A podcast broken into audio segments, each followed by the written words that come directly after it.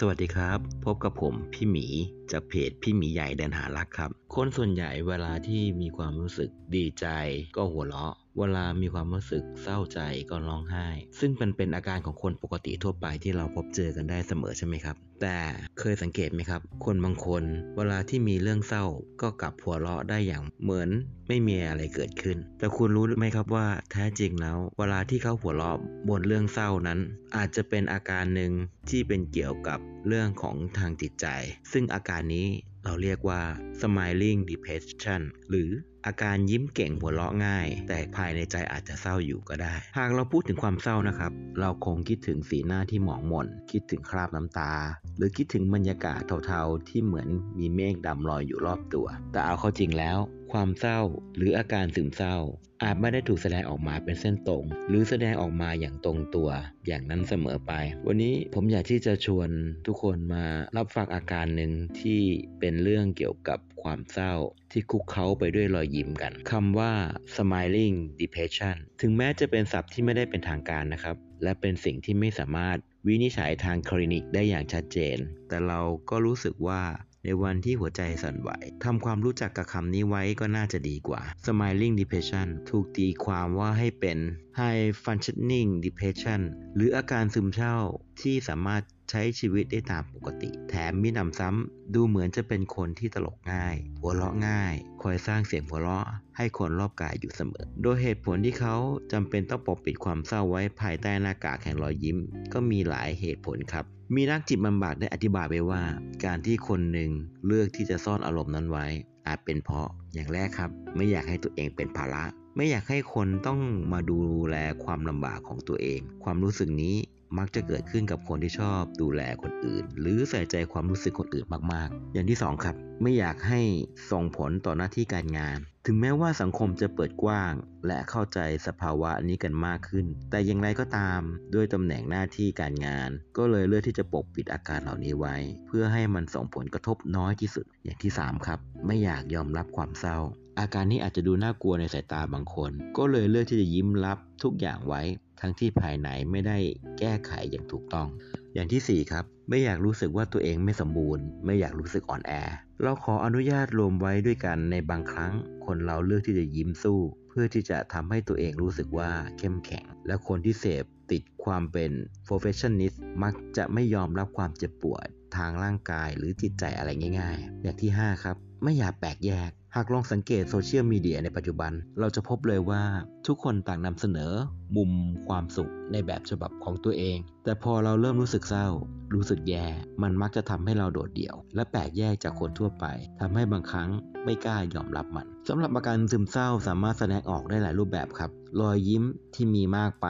ก็ไม่ได้หมายความว่าจะปกติ เพราะยิ้มมากก็เศร้ามากได้เช่นกัน ฉะนั้นหากเป็นคนใกล้ตัว ก็หมั่นถามไถ่ตรวจสอบความรู้สึก ตรวจสอบจิตใจกันให้บ่อยๆ ส่วนใครที่รู้สึกว่าตัวเองมีสภาวะดังกล่าวอยู่ เราขอให้แนะนำให้คุณลองพบจิตแพทย์ผู้เชี่ยวชาญ เพื่อหาคำปรึกษา และการวินิจฉัยที่เหมาะสมจะดีกว่า ไม่ต้องเขินครับ ไม่ต้องอาย จิตใจก็เหมือนร่างกาย เจ็บปวดได้เป็นเรื่องปกติ Smiling Depression เนี่ยเพราะว่ายิ้มไม่ได้ว่าแปลว่ามีความสุขนะครับ ทุกวันนี้ไม่ว่าจะหันไปทางไหนก็มีแต่เรื่องเครียด ให้คิดจนปวดหัวเต็มไปหมด ไม่ว่าจะเป็นเรื่องการเรียน การทำงาน การเงิน หรือแม้แต่ความสัมพันธ์ ไม่ว่าเรื่องไหนก็มีปัญหา ไม่เป็นไปตามที่หวัง จะเข้าโซเชียลหาอะไรดูให้สบายใจขึ้นสักหน่อย ก็เจอแต่ข่าวสถานการณ์บ้านเมืองและโควิด ที่นับวันมีแต่เรื่องแย่ๆ จะออกไปไหน เจอคนสักหน่อยก็ยังเป็นเรื่องที่ทำให้ลำบาก ความสุขในแต่ละวันมีแต่ลดร้อยถอยลง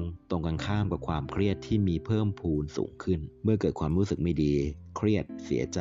หรือเศร้า หลายคนคงเลือกที่จะระบายผ่านการร้องไห้ หรือการแสดงออกด้วยการเล่าให้ใครสักคนฟัง แต่ในขณะเดียวกันก็มีอีกหลายคนที่เลือกที่จะยิ้มกบเกลื่อนความรู้สึก จมดิ่ง เหล่านี้อยู่ในเบื้องลึกภายในจิตใจไว้คงเดียว ความสุขในแต่ละวันที่มีลดน้อยถอยลง ตรงกันข้ามกับความเครียดที่มีเพิ่มพูนสูงขึ้น เมื่อเกิดความรู้สึกไม่ดี เครียดเสียใจ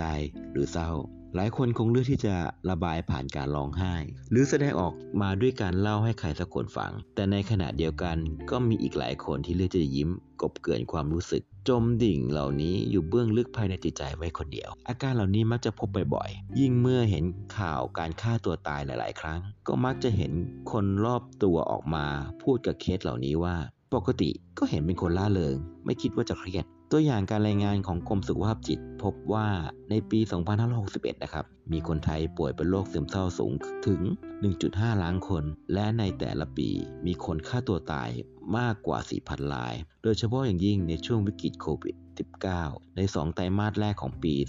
2563 มีอัตราการฆ่าตัวตายเพิ่มขึ้นถึงร้อยละ 22 แสดงให้เห็นว่า หลังจากนี้เราควรมีการสร้างความรู้ความเข้าใจเกี่ยวกับโรคซึมเศร้ามากยิ่งขึ้น เพื่อให้ทุกคนมีความเข้าใจทั้งต่อตนเองและต่อผู้อื่น อาการของรอยยิ้มที่เปื้อนน้ำตาคราบน้ำตา คนที่ยิ้มแย้มที่สุดในกลุ่ม อาจกำลังเป็นคนที่เศร้าที่สุดอยู่ก็ได้ครับ คนที่คุณยิ้ม อยู่บนหน้าไทม์ไลน์อาจกำลังกุมความเจ็บปวดภายในด้วยเช่นกัน อาการของคนที่เป็น smiling depression ก็เหมือนกับอาการของโรคซึมเศร้าแหละครับ คือรู้สึกไร้ค่า เบื่อหน่ายกับชีวิต ความอยากอาหารและการนอนเปลี่ยนแปลงไป ไม่มีสมาธิ และไม่มีความสุขกับสิ่งที่เคยชอบทำ ไปจนถึงความคิดที่จะทำร้ายตัวเองหรือฆ่าตัวตาย แต่สำหรับอาการ smiling depression จะต่างไปตรงที่คนประเภทนี้มักจะไม่แสดงความรู้สึกเศร้าออกมา และใช้รอยยิ้มคอยกบเกลื่อน ความรู้สึกตัวเอง ซึ่งคนที่มีอาการนี้อาจไม่รู้ตัวด้วยซ้ำ ว่าตัวเองมีอาการของโรคซึมเศร้าแอบแฝงอยู่ เพราะมันจะกบ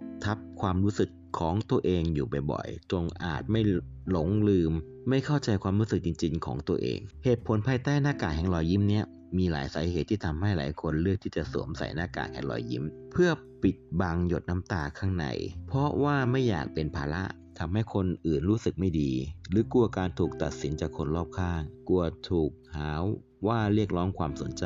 ทั้ง ยังถูกคาดหวังจากภาพลักษณ์ภายนอกที่ล่าเริง จึงคิดว่าการยิ้มหรือหัวเราะอาจทำให้ค่อยๆ เลือนความรู้สึกเศร้าในใจไปได้เอง และไม่อยากยอมรับความรู้สึกตัวเองออกมา คิดว่าการแสดงออกถึงความเศร้าคือความอ่อนแอ หรือบางคนอาจจะไม่รู้สึกว่าตัวเองเศร้าอยู่เลยด้วยซ้ำเพราะมัวแต่คอยกดทับความรู้สึกตัวเอง ไม่แสดงออกถึงความรู้สึกให้ใครเห็นจนเคยชิน จึงมีแต่รอยยิ้มที่แสดงออกมาแทนรอยร้าวที่พบเจอ หากคุณรู้ตัวว่ามีอาการเหล่านี้อยู่แล้วก็สามารถลองเข้าไปพบจิตแพทย์ เพื่อพูดคุยทำจิตบำบัด อีกทั้งต้องอาศัยความร่วมมือจากคนรอบข้าง ให้ทุกคนหมั่นใส่ใจความรู้สึกคนรอบตัวมากยิ่งขึ้น ไม่ตัดสินคนอื่นจากเพียงสิ่งที่เห็นภายนอก แต่ทำความเข้าใจผ่านการสอบถามและรับฟังอย่างตั้งใจ โดยไม่นำความคิดจากทัศนคติ ตัวเองมาเปรียบเทียบให้ต้องรู้สึกแย่ ไม่กล้าแสดงออกมากกว่าเดิม นอกจากนี้สิ่งสำคัญคือ